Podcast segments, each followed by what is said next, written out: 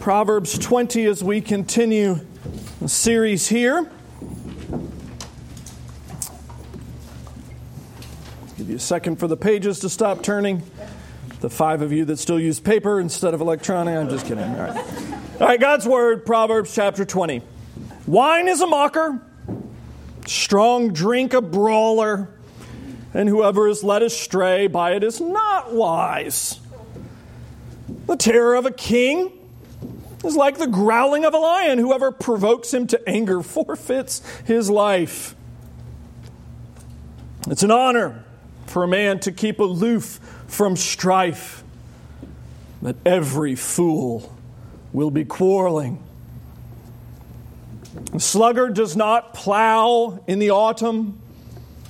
He will not seek at harvest. I'm sorry, he will seek at harvest and have nothing. The purpose in a man's heart is like deep water, but a man of understanding will draw it out. Many a man proclaims his own steadfast love, but a faithful man who can find?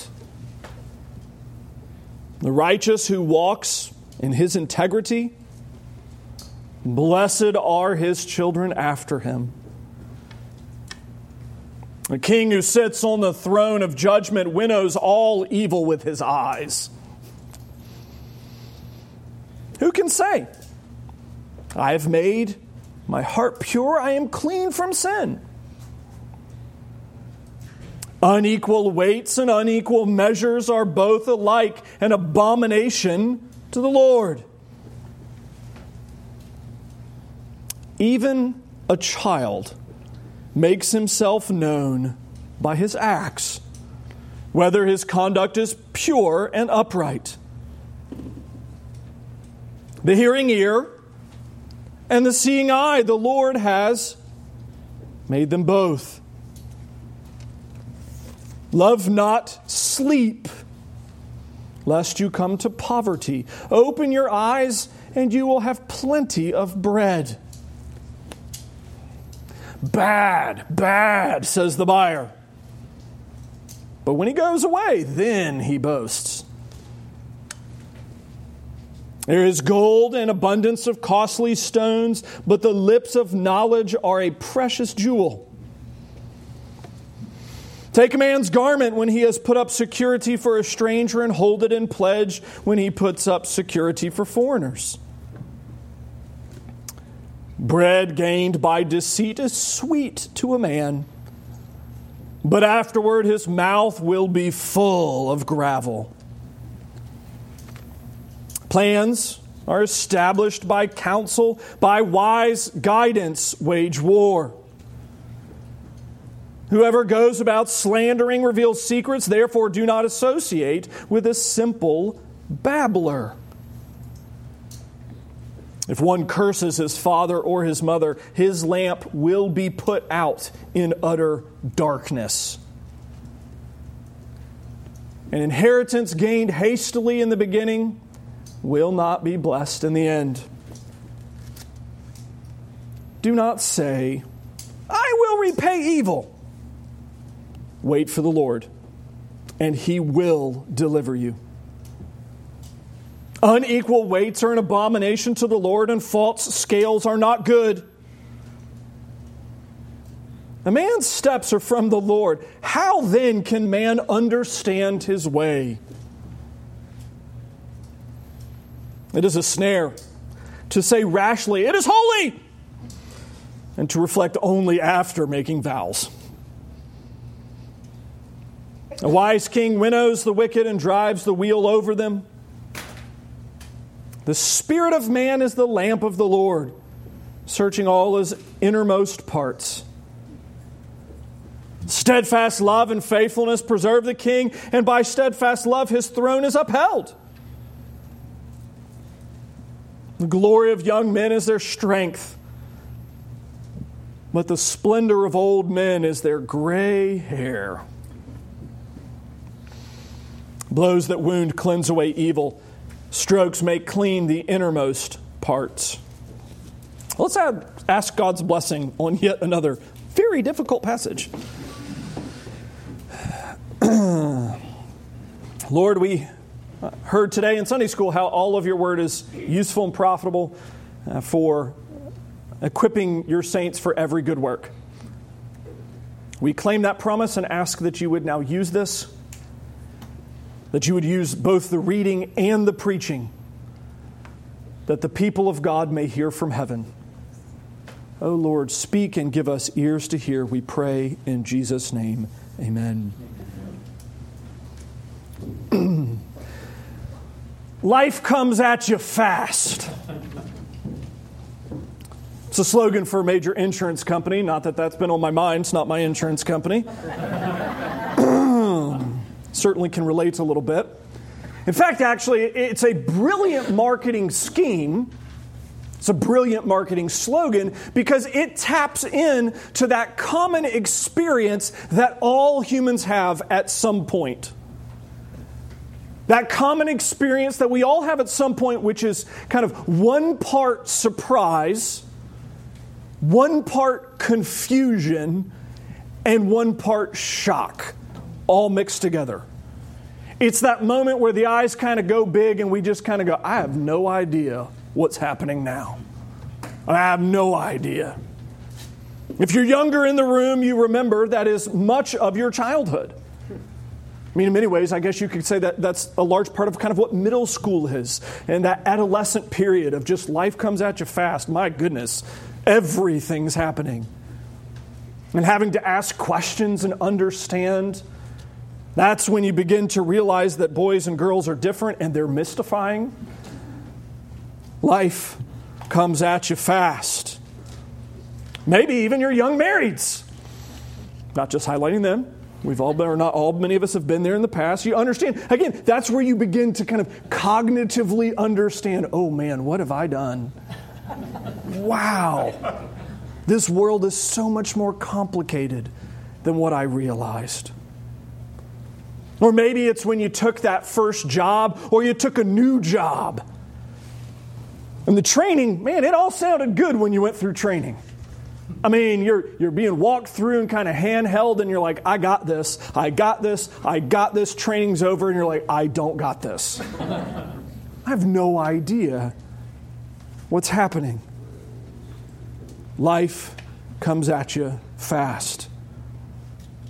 And trying to process and understand what's happening in the world is so complicated and sometimes so terribly confusing. And the book of Proverbs is designed to be the help for that. The book of Proverbs is designed for those moments where life comes at you fast. It's designed for those experiences, those relationships, those interactions that we have where we are just baffled with what's happening. How to interact with that boss that's really bothering you or that friend that's a little bit too clingy that you don't know what to do with, or the neighbor who, oh man, we'll just leave it at that. Proverbs 20, particularly, is helpful in instructing us in this regard. But even before we jump into the text, I do have to kind of give one bit of disclaimer. These commands in this chapter is filled with commands. Cannot and must not be understood as commands that can be fulfilled by anybody. And you go, What? I thought that, wait, what? I was reading yesterday a theologian named J. Gresham Machen uh, one of the great Presbyterian pastors in the early 1900s, and he was writing an essay on actually on schools, weirdly enough, and dealing with prayer in school and things like that. And it's interesting because he had a paragraph kind of in the end of his essay, and he said, Is there a greater harm that you can do to anyone than to teach them the Lord's Prayer and that they can pray it apart from Christ? Wow. It's a scathing essay about how prayer should never be in schools because the great disservice of confusing civics with Christianity. He says there's no greater disservice that we do when we lay out the imperatives, when we lay out the commands, when we lay out the law of God and say, unbeliever, go be successful. And so, my disclaimer is when we get to Proverbs chapter 20 is if you are an unbeliever in the room, I would invite you not to look at this as, hey, this is how I'm going to make my life successful. I don't have to yield to Christ. I don't have to deal with sin. I just have to do what this says. And I can. No, instead, if you're an unbeliever in the room, I would encourage you to listen to the sermon and understand this is God's design for his people. This is his kindness to his people. These are the consequences of what he gives his people. This is what life can look like in Christ and with his Spirit. You can't obey this apart from Jesus. You can't be successful in this apart from the Spirit of God. And so, for us as his saints, we now come to his word asking that God would help understand, uh, help us to understand, open our eyes that we might live differently in light of a world where life comes at you fast. You see, part of what chapter 20 is laying out for us is that a, a substantial element of what wisdom is is simply understanding people. We've been going through this book and we've been talking about all of the different things on how to use your words in a way that's useful. We've talked about in various ways how to work in a way that's helpful. We've talked about wisdom in so many different ways, but here in chapter 20, there's a little bit of a different emphasis, or emphasis entirely in saying wisdom is connected to understanding, but not understanding in general, but understanding specifically. Understanding how people work. It's about getting to the inside of a person. It's getting to the inside of what's operating in the person's mind and heart. If you go to verse 5, it actually kind of frames out the larger conversation. We have an American version of this one, but it's actually the exact opposite of what this intends to mean.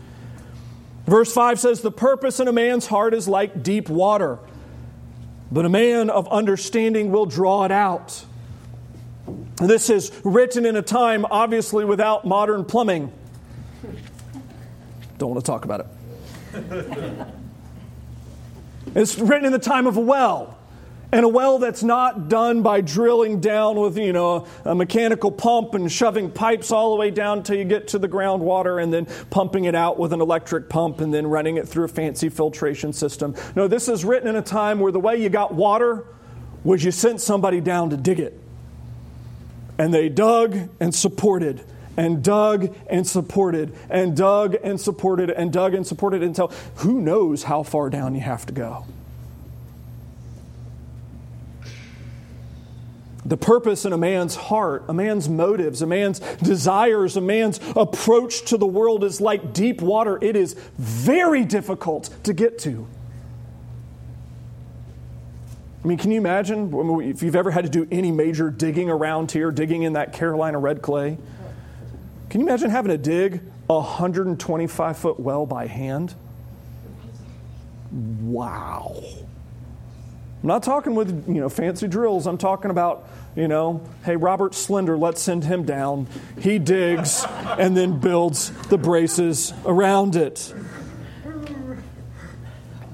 The contrast here, though, is a man of understanding. One who has wisdom, one who's been given insight by God, is someone who's able to get to the very depths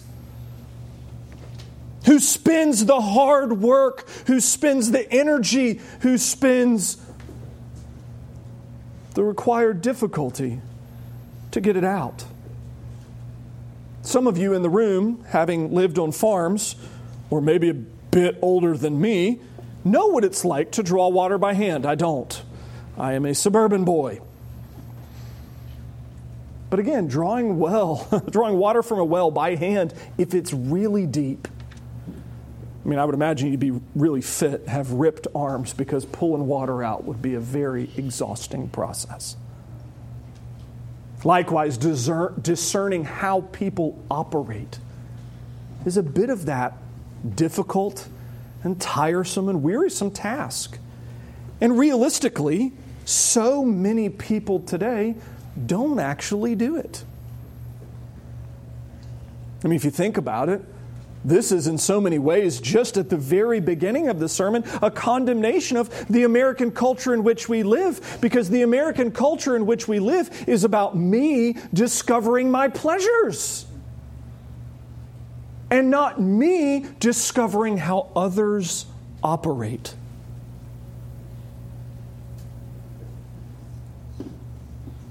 I mean, think about how much time we have in our educational system devoted to figuring out how other people think. How much we hear in our national media how other people arrive at their conclusions. If you do not believe me, turn on any cable news channel at any point during the day for three minutes and see if it's an exercise in understanding or if it's an exercise in talking over. Watching how our culture is handling all of the various difficulties that are going on politically, financially, anything in our culture, it's not an exercise in understanding. It's an exercise in competition and an exercise in victory. Whereas God's people, His saints who've devoted themselves to His Word, are going to gain wisdom because we're going to understand how people operate. And there's a lot of reasons why people are like these deep wells that are difficult to get. There's a lot of reasons why people are like life comes at you fast, and man, they're hard to understand. Verse 9, it's sin who can say? Who, who can say, I've made my heart pure? I am clean from sin. Who can say that? Can you say that? Sin has altered the human landscape so that when we interact with anyone,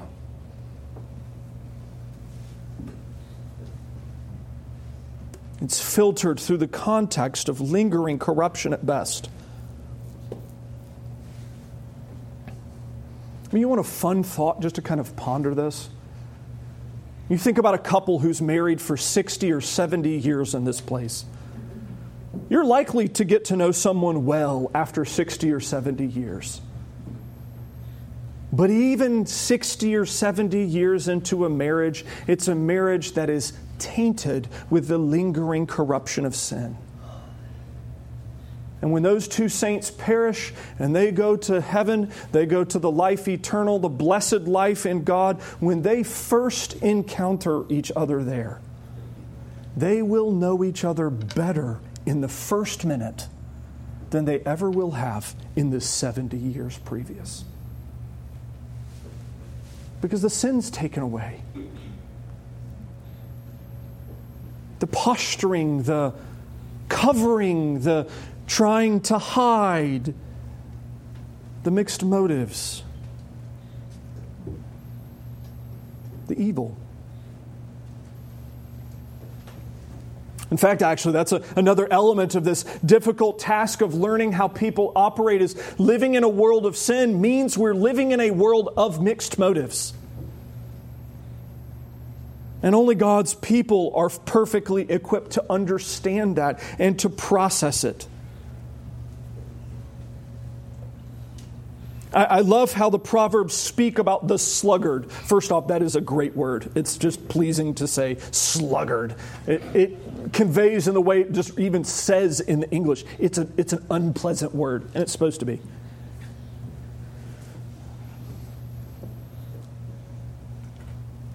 Verse 4 the sluggard does not plow in the autumn, he will seek at harvest and have nothing. The sluggard is a person who is all about their desires, all about their pleasures, but they can't even fulfill them.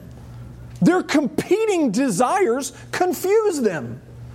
So, whereas they want to eat, they want to work less than that, and then later they're confronted with the inability to eat. Verse 13 highlights this even more clearly. Love not sleep, lest you come to poverty. Open your eyes and know I have plenty of bread. Man, I'm hungry, but I just want to sleep more. I'd love to say I've never done that, but unfortunately, I think we probably all have. Their relationship is one in which they're dominated by their pleasures, they're dominated by their desires. The problem is, those desires are mixed at best, and it's confusing. I mean, think about how many times, even in your own heart, you've had this moment where you, you love the Lord and you're trying your best to love the Lord with all of your, your heart's desire, all of your delight, all of your strength, all of your might, all of your ability. But, you know, when you wake up in the morning and the alarm goes off, it's do I hit snooze or do I kind of drag myself out of bed and spend at least five minutes in the scriptures before I go to work? I mean, I'm sure that never applies to any of us in here. Mixed motives, verses 10 and 23, the Lord condemns unequal weights and unequal measures. They're an abomination to the Lord. And it's interesting here how it's highlighting how even these mixed motives leach into business practice where uh, maybe we like our customers, maybe we don't, maybe we cheat them, maybe we don't, maybe we're good, uh, a, a good company, maybe we're not. The Lord hates it. Verse 21 highlights it in a different way, and one that maybe isn't quite as obvious in an American culture. An inheritance gained hastily in the beginning will not be blessed in the end. We tend to not think about this one because we tend to not really think about a hasty inheritance. And if you actually pause and reflect for a moment on a hasty inheritance, there's only a couple of ways that you inherit early. One is you can help the process. Bump off mom and dad, get their money. We never hear stories about that today, do we? All the time. I mean, some of you love those murder shows on television where they have to catch the person and they killed him. What are they doing? The 48 hours mystery. It's an attempt to gain an inheritance or wealth or financial blessing early. More commonly, in the time in which this is written, it would be a child going to mom and dad and saying, I'm no longer part of your home. I'm no longer your child. I demand my inheritance now. Prodigal son. To say, I'm an adult, I don't belong to your home, I don't respect you, you're not my mom and dad, I'm cut off. And the proverb is clear. Shockingly, people that arrive at inheritances that way don't tend to fare well because they're valuing their money more than they're valuing their family. They're, uh, again, this mix of sin and deceit and confusion in the soul.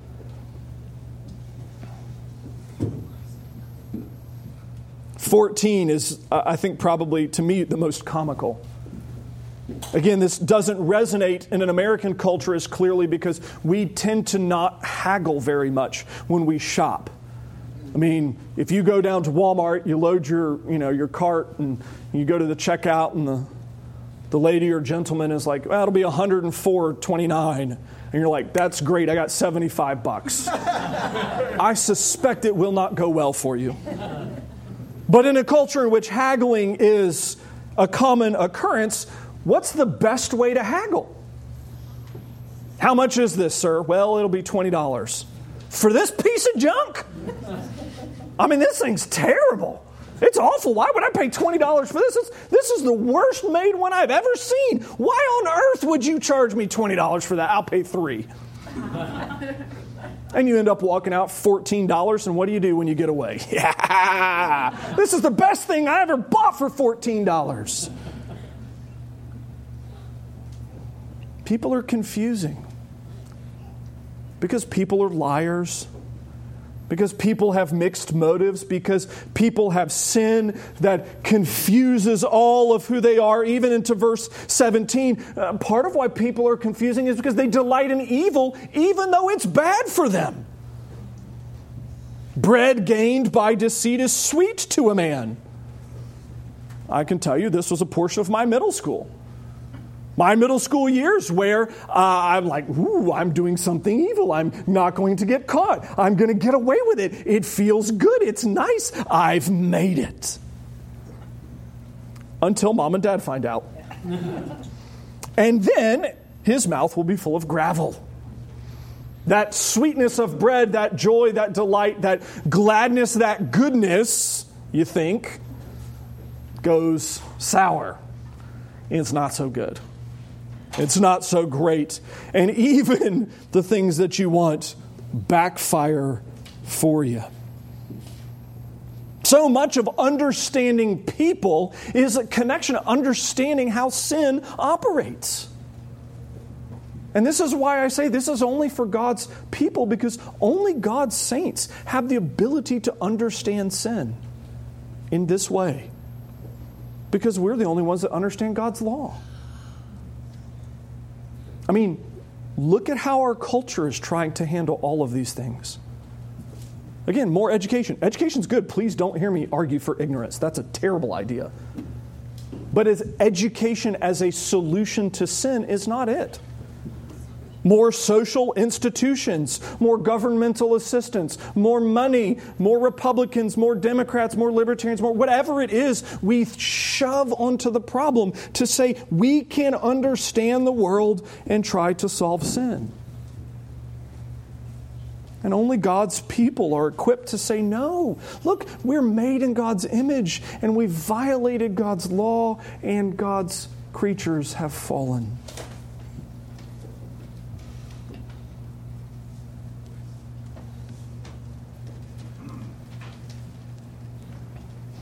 The passage continues in saying part of the other reason why people are so hard to understand is out of design.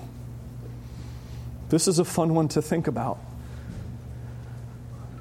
God's humans are not designed to be simple creatures. We're not intended to be that. Dogs are simple creatures. You can pretty much tell what a dog is thinking all the time. If you see its teeth snarling, it's bad. If its tail is moving, it's happy. It's pretty simple. Cats, likewise. If you see them, they would prefer to be killing you. That's pretty much how the cat's operating. All joking aside, I think I've used this before, but the illustration of the, the study that came out in Britain a couple months ago, where they discovered that house cats would kill and eat their owners if they were large enough to do so, but they're just not big enough to actually act it out. I'm not joking when I say they hate you, they really do. They're great creatures. Part of our design, though, is we're designed to, to model the Lord God. We are made in His image. We're not made in the image of the animals. The image of the animals are simple creatures they're understandable in some form or fashion. It's why when you know, people are like lion tamers and they get mauled and they're like, oh, we've never seen the lion do that before. I'm like, are you kidding? It's a lion. That's what it's made for. We, on the other hand, were made to be complicated creatures to have depths that are not easily drawn out. Verse 12, we're made to have senses. It's part of our design as physical creatures. God knows what He's doing, He knows who He's made. Verse 27, this is my favorite in this entire chapter. The spirit of man is the lamp of the Lord, searching his innermost parts. God made us with a conscience. We have an internal flashlight that looks at the various parts of our insides in a way that nothing else in creation has. It's part of our design in God's image. It's what makes people so uniquely confusing compared to the animals. Your cat is not sitting there at home contemplating its own existence or if it has wronged you. It doesn't care, it knows it's wronged you.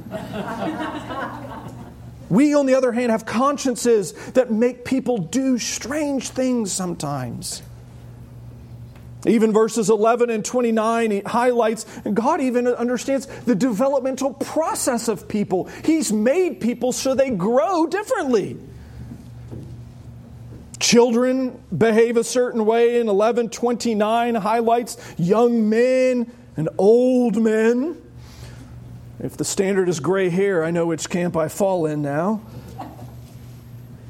God has designed us to be this way so that we're intentionally complicated creatures because He is robust and rich and infinite and unfathomable. You can't fully understand or comprehend God in just a few moments. You can't come to church every Sunday morning for a life a, a, lifetime of Sunday mornings in worship and in Sunday school and think you're going to comprehend who God is. He's too deep for that. Likewise, people are designed to be the same way. So what do we do? I mean, if we're Christians who live in a world that is filled with all of these complexities, it's filled with people who are intentionally designed to be complicated, which is then further complicated by sin. How should we live? Very quickly. 22 and 24 highlight we are to turn to the Lord's ways. Don't say, I will repay evil for evil. Do what God says, and he will deliver you. Verse 24, man's steps are from the Lord. How then can man understand his way? You want to understand the world around you? The answer is not inside your own head. The answer is in this book. Your solutions to the complexities of the speed of life or the craziness of people around you or your boss or your friends or your family or your spouse or your children, it's in God, not in you. So turn to God's ways. Secondly, learn from suffering. That's how the chapter ends in verse 30. Blows, punches that wound, cleanse away evil. That is really astonishing. For the people of God, the trials, the difficulties, and the suffering of this present time, every ounce of suffering is designed to clean you. Punches make clean the innermost parts. You know, for those of you that cook and cook fancy meat or whatever, you know, sometimes you'll take out the little hammer and you wail on the meat to break up the meat so it is softer and more tender and tastes better and is delicious. That's in, in essence what God is saying about you. He treats you the same way. Sometimes gets the hammer out and taps on you a little bit, sometimes a little more than a tap to soften you up to get all of the evil cleansed away. Verses 17 and 15, we cultivate integrity. The righteous who walks in his integrity, blessed are his children after him. Uh, God's blessing is so generous, it's not just for you, it's passed down through the generations. One more, uh, two more actually, one more that's particularly important that comes up here and is going to be a recurring theme through the end of the book verses 2, 8, 26, and 28 all highlight that if we are going to be wise in the world and understand how people operate, Christians must be aware of the dynamics of human power. The king here is not talked about positively. The terror of a king is like a growling lion. Whoever provokes him to anger forfeits his life a little bit of awareness of how the world operates in terms of the dynamics of power. I think it's intriguing if you look at the ministry of Paul, how he managed, leveraged, and sometimes even controlled the Roman government around him. He absolutely knew what he was doing, which is amazing because the Roman government, they're famous for their politics. But knowing when to pull the, oh, yeah, by the way, I'm a Roman citizen card knowing when to say, oh, yeah, no, uh-uh, I'm not letting you off with this. I want a trial. No, no, no, no, no. I want Rome. Knowing, understanding the world in which we live, and that we live in a world in which power is a real thing politically, ethnically, culturally, financially. And then lastly, verses 16 and 25, to be aware of the, the dangerous and deceitful traps that are set along the way. And 25 is, I think, my favorite illustration. It is a trap to say rashly, oh, that's a good thing. Ah, it's holy. That's right. That's a good thing. And then after you've begun your process of worship, to then realize, mm, that's not a good thing. That's actually quite a bad thing. I think you could actually just say, the American church. Right there, that's it. How much the American even evangelicals, whatever you're going to put there, to say rationally to say this is a good thing. Whatever this new thing is, it's good. We're going to do it. And then later to kind of go back and go, eh, maybe that was a bad idea. I mean, one of the largest churches in America just had their entire leadership resign. Both of their senior pastors, their entire session resigned this week, having to issue a corporate and public repentance on behalf of the session, which is the astonishing thing. That's the second time this has happened inside a decade for them. Good on them for handling it correctly, but man, we, we, we need to have some discernment in the world around us. Why is all of this so important? Jesus' command for his saints is that we be shrewd as serpents and gentle as doves. We're designed to be able to live in this world and, weirdly enough, I'm going to even say it, thrive in a sense. Yes, we live under the curse. Yes, it's harder. Yes, creation is groaning. Yes, we're longing for the life to come. But we do live in a world that was designed for us. I feel like sometimes a lot of the Christian church lives like we feel like we're behind the eight ball. Like we feel like we're constantly like a chicken with our head cut off, just chasing every whim and every fancy and trying to kind of get our feet underneath us. We just don't feel grounded. And part of what he's saying here, God is saying to his people, is look, I've given you the path. So your life doesn't have to be quite so crazy. Because there's a lot of things you can't control. But the parts you can, doesn't need to be quite as crazy as you make it sometimes. Because God is so kind and so generous and so faithful and so loving that He even explains the hearts of men and women, boys and girls. May it be that we devote ourselves to understanding not just who God is, that's important, we need to know that, but devote ourselves to understanding who each other are so that as we grow as a church, we continue to build the love and affection and understanding that should accompany the saints of God. Let's pray. Father, we thank you for your word. We thank you for books that are really hard to preach, like this one. We pray that you would teach us wisdom. You've said that if we lack, all we need to do is ask.